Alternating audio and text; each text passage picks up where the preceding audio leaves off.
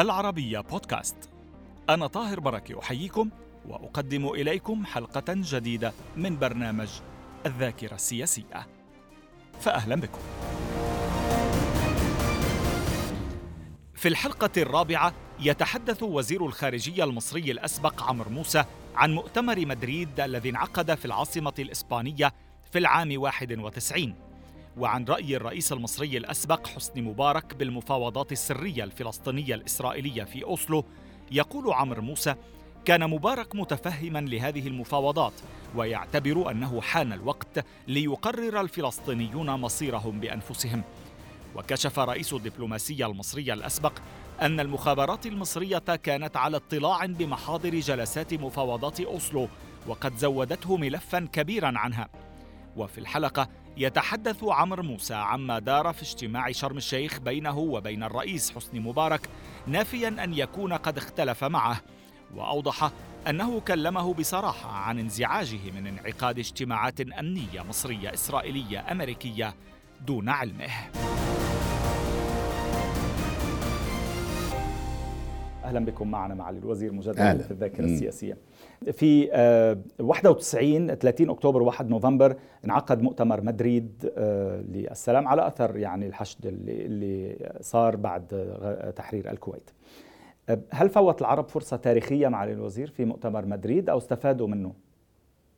لا، ما العرب ما فوتوش فرصة تاريخية، لأن كان في إيه معروض ورفضوه العرب مم. في ذلك الوقت أبدا ما فيش. كان بيقدروا يفاوضوا بشكل أفضل؟ لا برضه، لأنه لا. الموقف الموقف الإسرائيلي، أنا أقول لك شمير كان وقتها رئيس الوزراء ووزير الخارجية مم. قال لي أنا شخصيا أمام جمع من الناس إنه عايزين تتفاوضوا، أنا هتفاوض عشر سنين. يعني كان عنده نية المماطلة مم. بس ده يشرح لك كل شيء. لم يكن شريكا حقيقيا يعني؟ لا لا ما كانش، لا لم يكن مم. لم يكن. وأنا اتكلمت مع نتنياهو، كان نائب وزير الخارجية في ذلك الوقت، وقتها كان مجاور للوفد المصري. قلت له ليه الجمود في البتاع في في الموقف ده؟ احنا دي فرصه موجوده، خلينا نتفاوض. كان وقتها وقتها كان صاحب عراقات الله يرحمه الله يرحمه لبس الكوفيه الفلسطينيه، صوره شهيره موجوده. اه فتم احتجاج اسرائيل وازاي ومش ازاي، وجيمس بيكر قال لي قال لي ما صحش. قلت له صح اشمعنى يعني؟ طب ودي اسمها ايه؟ اسمها اظن يا مكه ولا حاجه. قلت له وده مش علامة معينة ولبس اليهودي تقصد؟ آه, آه لبس. إذا كان الوفد اليهودي لابس ده، ليه الوفد الفلسطيني ما يلبسش الكوفية بتاعته؟ فهو أظن على ما أذكر أنه يعني أخذ هذا الموقف وصائب بقي وبقيت الكوفية.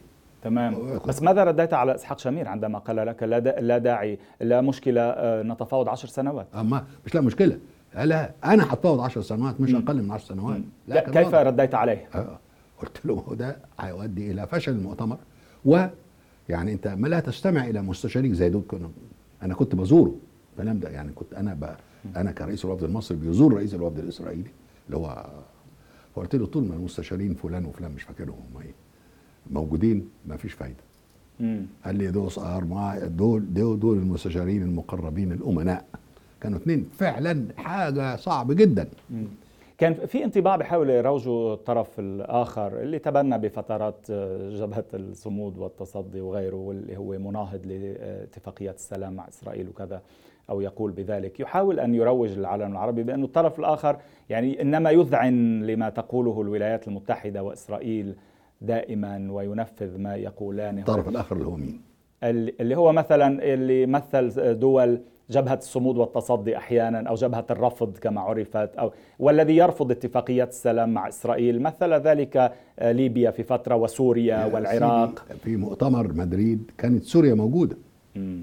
سوريا موجودة صحيح طبعا، وسوريا يعني كان الأخ فاروق الشرع كان موجود واتكلم الكلام الواضح جدا في هذا الإطار، ولم يعترض على اجتماع موسكو للدول متعددة الأطراف، ولا صار في مفاوضات لاحقة مع إسرائيل، ولا على التفاوض ولا على التفاوض المتوازي مم. من سوريا إسرائيل، أردن إسرائيل، فلسطين إسرائيل. بس بلاحظ يعني من تسجيل الذاكرة السياسية دائما أنه في الكثير من حالات الاشتباك التي كانت تحصل مع الولايات المتحدة مع بعض الدول العربية الرائدة في المنطقة ومعكم حتى ومع طلبات إسرائيل، يعني لم يكن ذلك بالسهل عليهم دائما أن يقنعوا حلفائهم هم في المنطقة، كان ما لم يكن هذا سهلا. أنا لما اتكلمت وقلت نحن العرب كذا كذا و... بمؤتمر مدريد بمؤتمر مدريد مم. رد الفعل الإعلامي الأمريكي كان عنيف. يلا ده مصر هترجع تاني للكلام بتاع زمان ده، آه تضايقوا من نحن آه العرب آه, آه ما تضايقوا نحن العرب. وكانت كلمة حتى بعض أعضاء الوفد المصري حاول في اليوم السابق على المؤتمر لما قريت عليهم الكلمة في صورتها النهائية إن أنا أشيل، قلت له أبدا مش هشيل الكلام ده. واظن حصل اتصالات. بس هذا ما كانش استعراض كلامي مع الوزير، اذا سمحت لي. لا لا لا طب ما مصر كانت موقعه في لا, لا, لا لا ده كان شيء مهم جدا، لانه مصر بعد كام ديفيد وكان هي القوه مؤثره في موضوع الدعوه الى الى الى مدريد م. وخلاص انه مصر ماشيه في سكه مختلفه عن هذا. بنقول نحن العرب وعلى اسس جديده. الاختلاف هو ايه؟ انه مصر بتقول نحن العرب وهنبدا على اساس تفاوضي، مش على أساس هتافات وعواطف، على أساس تفاوضي. ده كان شيء مهم جدا، ليس على قاعدة الحرب آه لا, لا ليس على قاعدة الشعارات التصدي والصمود والكلام هذا. يعني دائما ما آه تقول هذه الكلمة أو هذا المصطلح بسخرية آه على طبعًا. الوزير آه لماذا؟ لأنه مش شايف الصمود والتصدي ده و... وأنا كنت طيلة فترة حياتك السياسية ما آه. شفته؟ لا بس كنت بسميها الضمور والتصدع في ذلك الوقت. لا لا ما فيش برنامج، يعني هو حكاية انك تقف وتقول لا. مم. ربما لهذا فكرة، خد بالك، يعني انا مش مم. يعني آه لا احاول ان اخرج الفكرة دي آه عن, عن اي مضامين، لا سياقاتها التاريخية فعلا. انه, إنه اللي حاصل انه الجانب الاسرائيلي لم يكن جادا لم يكن جادا. بس بالمقابل طبعا عندك, عندك حماس، عندك حزب الله، عندك النظام السوري، عندك أيام العراق السابق، آه. ليبيا آه. آه يعني بعض الدول في هذا الإطار لم, لم تأخذ كل تحركاتها على محمل الجد أو كل ما كانت تقوم به. مين يعني هذه الدول والجماعات آه. كانت تقول أن هناك أرض محتلة ويجب أن يقاوموا بالسلاح وبالحرب. الفكر والسياسة المصرية كانت قائمة على أنه ده يجب أن يطرح على مائدة المفاوضات، ونحن نعمل على أن يكون هناك موقف عربي صامد، تمام. موقف عربي مدعم للفلسطينيين، موقف عربي بيتكلم من منطلق نحن نعمل للوصول إلى حل نهائي سلمي يؤدي إلى دولة فلسطينية وعاصمتها القدس أو القدس الشرقية. وكان من الممكن أن احنا نمشي في هذا الطريق. طب ما هي الأو هاي مشكلة كبيرة، يعني مشكلة كبيرة، لأنه الجانب الآخر زي ما قال شمير هنتفاوض عشر سنوات لا خلاص هتقعد عشر سنوات يعني ما فيش نتيجة، والانقسام الفلسطيني. تعتقد حتى الأو هذه ستسقط بتقدم الزمن؟ الانقسام الفلسطيني مم. وانقسام الفلسطيني ده يعني مؤامرة خطيرة على القضية الفلسطينية هتكون مسؤولة. مؤامرة من من؟ مؤامرة خطأ من أعداء الفلسطينيين،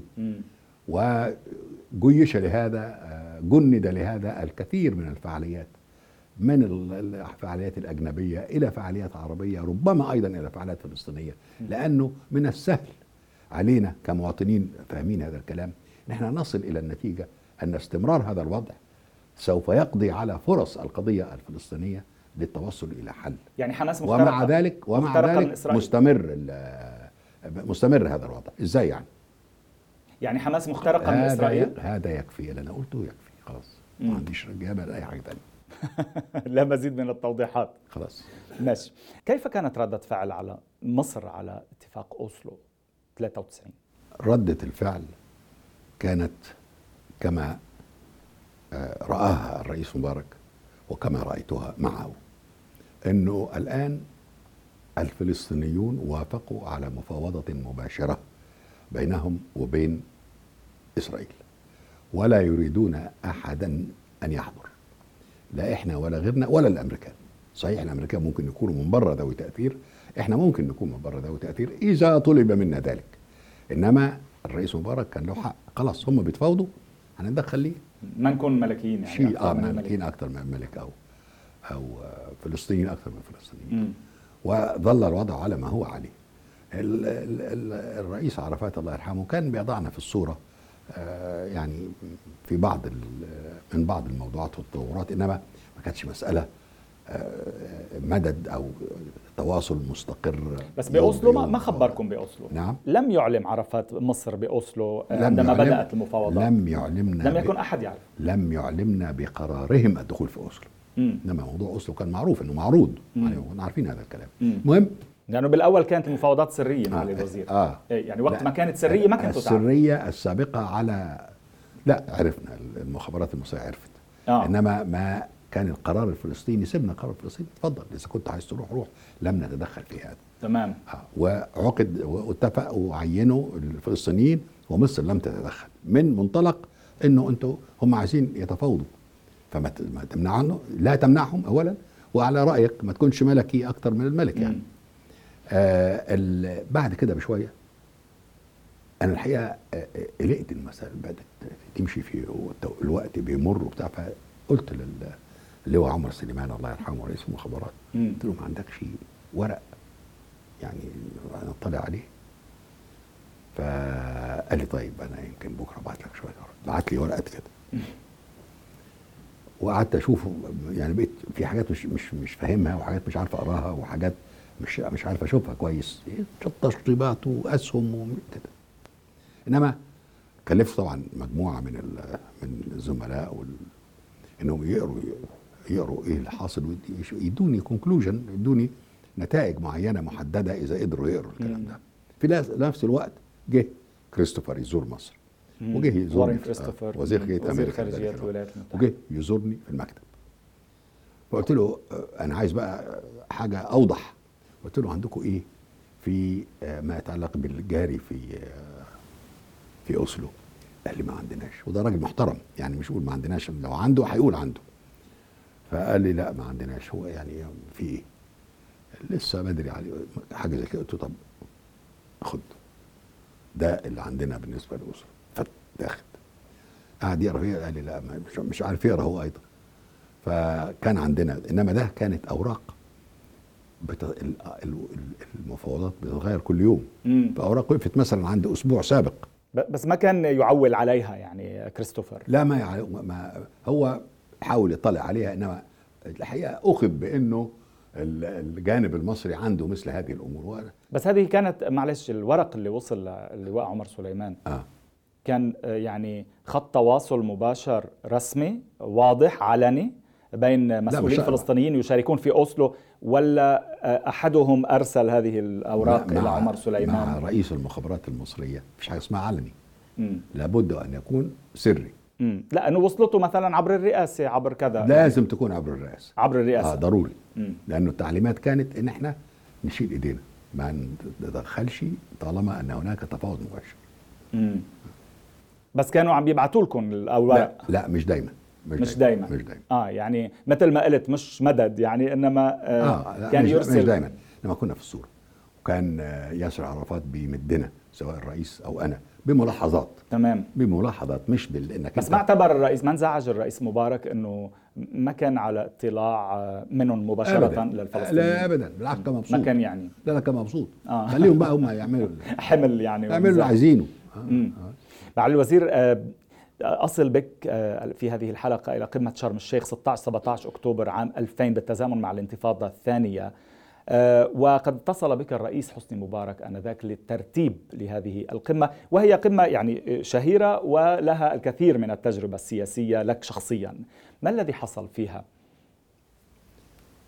اللي حصل هو أنه حصل اتصال بالرئيس أن احنا من الأمريكان من الأمريكان من إدارة كلينتون أنه الولايات المتحدة ترى عقد مؤتمر لبحث الأمور وبلورتها بوجود بحضور الرئيس كلينتون ووزيرة الخارجية وإلى آخره في شرم الشيخ، علشان نحرك المياه الراكدة المياه الراكدة فده اتصال بالرئاسة، البيت الأبيض الرئاسة. تمام. أنا ما أعرفوش، أظن أنا كنت جاي من سفر معين وأنا في السيارة في مصر الجديدة، يعني على بعد كيلومتر أو اتنين من المطار. الرئيس طلبني قال لي وقفت العربيه وقلت السواق ينزل والحارس ينزل، لانه اتصل بيا قال لي الرئيس عايز يتكلم معاك. قلت له فين سيادتك؟ فين؟ قلت له انا في العربيه. قال طب بس هو عايز يتكلم كلام خاص مع سيادتك. خلاص فنزلتهم وسمعت. قال لي بقى شوف بقى عمرو، الامريكان اتصلوا وعايزين يعقدوا مؤتمر في شرم الشيخ يحضروا كلينتون والهيصه الكبيره دي، فها ايه رايك؟ طبعا الرئيس يقول لك كلينتون جاي. انتم تقولوا لا. قلت له خلاص اذا كانوا عايزين يحضروا نوضب مواقفنا ونشوف احنا هنعمل ايه والهدف ايه ونتكلم مع الف... انا قلت له هتكلم مع الفلسطينيين وبتاع. قال لي اه اتكلم، انما احنا هنعقده بقى. اه طبعا. ده انت ما كنت مقتنع مع الوزير؟ لا ما لا ما كانش عندي ما ما, ما مش شايف ان ده يضر انك تعمل اجتماع في شرم الشيخ بحضور كلينتون وحضور ياسر عرفات وحضور رئيس الوزراء الاسرائيلي مش فاكر كان مين والملك عبد الله ملك الاردن. فليه لا؟ لا انا ما كنتش معترض على الكلام ده، انما الاجراس الحذر ضربت لما فهمت واحنا عندنا اجتماع بقى احنا اولبرايت وانا وصائب وبتاع هنتكلم في الموضوع ده. فهمت علمت ان هناك اجتماعا امنيا منعقدا عمر سليمان ورئيس مش عارف ايه الشباك ولا ايه مم. هناك في في فندق اخر. ففهمت يعني المخابرات المصريه مع بعض الاجهزه الامنيه الاسرائيليه والامريكيه والامريكيه والامريكيه واعتقد والاردنيه والفلسطينيه وكل ما هناك. شو المشكله؟ المشكله انه ما تقدرش مش هتوصل حاجه لهنا من غير ما تعرف اللي بيتصلوا بيعملوا ايه هناك. اه في حين انهم هناك يقدروا يتفقوا على اي شيء بصرف النظر عن المخرجات الدبلوماسيه بتعمل ايه. وواضح كان في مماطله مش عايزين يصلوا باي اتفاق على المستوى السياسي انتظارا اللي هيحصل هناك. مم. الامن الاسرائيلي الحجه ايه؟ انه لما اسرائيل تشعر بالامن تصبح مرنه جدا فيما يتعلق بالامور الاخرى. حجه يعني مش ما كانش لها قيمه لانه غير صحيح. هو مم. زي ما قلت لك من مدريد وهو بيقول لك هنفاوض عشر سنين. تمام. بعدين آآ آآ قلت للرئيس بقى، قلت له طيب نعرف ايه اللي حاصل عشان نعرف نشتغل هنا. توقفت المفاوضات السياسيه. انا مصر على انه عايز اعرف. توقفت المفاوضات السياسيه ما عقدتش مره ثانيه. واصبح فيه زخم كبير للي جاري هناك انه اتفاق على ضمان امن اسرائيل. طب في مقابل ايه؟ مفيش مقابل ايه. ده احنا اللي هنقرره في على مستوى وزراء الخارجيه. تمام. بس هيكلموا مقابل ايه؟ لان مؤتمر الامن مش هيتكلم في المستوطنات، مش هيتكلم في القدس، مش هيتكلم في الدوله. ما عندوش هذا اللاجئين والمياه، ما عندوش المانديت دي. مانديت تفويض هو ايه؟ الاحتلال. تمام. انه هيحتل وانه هيعمل وجور الاردن ومش بالمعنى الامني فقط وليس السياسي والدبلوماسي. فانا كنت متضايق جدا. يبدو ان الوفد الامريكي يعني فهم وقدر انه انا ليه حق انه عمرو موسى زعلان واتكلم مع الرئيس واتكلم كذا واتكلم مع بعض الامريكان فانه الامور دي ما تمشيش بالشكل ده. فكلينتون كنا في في البهو، انا واقف في حته هنا ومعايا الوفد المصري وكلينتون واقف هناك. فكلينتون عبر البهو كله جه قال لي ما تخافش احنا سوف ناخذ في الاعتبار الموقف الفلسطيني ومصالح الفلسطينيه، ما تخافش احنا هنعمل ده. ده كلينتون ليا وايه قالها وانا معايا اربعه خمسه مش م- مش م- آه مش لوحدك لوحدي. اه, آه اذكر منهم اظن السفير هشام بدري اللي هو في روما الان وعدد آخر من الشباب اللي أصبح كلهم سفراء وناس مهمة يعني في. تمام. بس صار في صدام بهذه القمة بينك وبين مادلين أولبرايت وزيرة خارجية هو, هو مش صدام. هي اتهمتني إن أنا السبب في إنه ال ال الاتصالات واللقاءات بتتم بين الرؤساء بس آه وإن وزراء الخارجية ما أصبحوش لأنه مش عايزين وجودك أنت بالذات. الأمريكيين ما كانوا بدهم إياك بالاجتماعات. لا ده يعني ده الكلام اللي, اللي وصلنا ما حدش قال لي انت ازاي يعني، انما ده الكلام اللي وصل. وقيل في ذلك الوقت ان انا يعني شديت في الكلام مع الرئيس مبارك ومشيت وضربت الباب. غير صحيح. انا كنت صريح ومباشر مع الرئيس مبارك بما بأي شأن؟ بأنه الأمور بالشكل ده بدون توازن. إن إذا إذا عملنا على وقبلنا وخلينا في الصين يقبلوا بالتزامات تتعلق بالأمن الإسرائيلي، فلا بد أن نصل إلى التزامات تتعلق بمستقبل الحل المو... الموضوع ده. بس تقول المعلومات أنك غضبت لأنه عقد اجتماع على انفراد مع مادلين أولبرايت ولم يدعوك إليه. ده كل ده تداعيات جت بعد كده. أنا بقى كنت خلاص مش مهتم، لدرجة أنه ياسر عرفات خرج وقال لخلصائه ولبعض الصحفيين عمرو موسى لم يعد وزير الخارجية المصري أو لن يصبح وزير الخارجية المصري. خلاص اتعرف انه راح تترك الخارجيه آه يعني آه بعد آه اللي صار. انت نقلت له غضبك يعني؟ لا ابدا. ما انا كنت هو هو عارف يعني. انا كنت ذهنيا مستعد للخروج من وزاره الخارجيه ونفسيا مستعد، ف وكان ممكن يبقى مؤتمر شرم الشيخ نهايه عمل وزير الخارجيه. بس حضرتك يعني احتديت، انفعلت امام الرئيس مبارك لا بذلك اللقاء؟ لا كلمته بصراحه يعني. الحده كلمه كبيرة شوية، إنما بصراحة إنه أنا شايف كذا كذا. صراحة أو صرامة؟ أو أنا بقولها صراحة. صراحة صراحة عايز تقولها صرامة قولها صرامة. كمان على لساني أنا. طيب بس إنما إنه إنه في هنا مسائل خطيرة للغاية وما نقدرش نعمل كذا كذا ويجب يكون كذا. موضوع التوازن، لو هم خدوا كل شيء ما هيكونش فيه أي فرصة. هو من فعل عليك آه. آه. أي فرصة لم ينفعل بالمقابل؟ لا ما انفعلش لا ما انفعلش مم. مم. مم. ربما لم يقبل الكلام اللي بقوله. مم. ربما كان عنده تأكيدات أكتر من من كلينتون، إنما ده اللي حصل. ده اللي بس حصل. المسؤولين اللي معه زعلوا إنك أنت طلعتوا أغلقت الباب بشكل لا حاد لا جدا. لا لا يعني لا ما حدش بيقفل الباب وراه، في واحد واقف بواب وحارس حاجب. أنت بتخرج بس، إنما مش بتقفل الأبواب. مم. مش مهمتك قفل الأبواب. اللي بيفتح لك باب واحد واللي بيقفله واحد، يعني كلام وظيفته دي. زكريا عزمي في هذا الموضوع غير صحيح؟ لا بكلام زكريا عزمي انه كان في مواجهه في السياسيه، ده صحيح. اللي هي انا كلمته بصراحه م. وكلامي بصراحه يعني ربما ده يسمى زي ما انت شايف في كل انحاء العالم العربي كده، مجرد تصارح واحد يقول لك ازاي تصارح م. ممكن مع الوزير اتفضل. لا بقول ممكن عند زي ما حصل مع بموضوع صدام حسين ولقائك فيه. آه. نعم كلام صريح. سنتحدث عن ذلك لاحقا في سلسلة هذه الحلقات آه. إن شاء الله. آه. في بداية الحلقة المقبلة نتحدث عن محاولة اغتيال الرئيس مبارك في أديس أبابا. شكرا لوجودك معنا معالي. شكرا.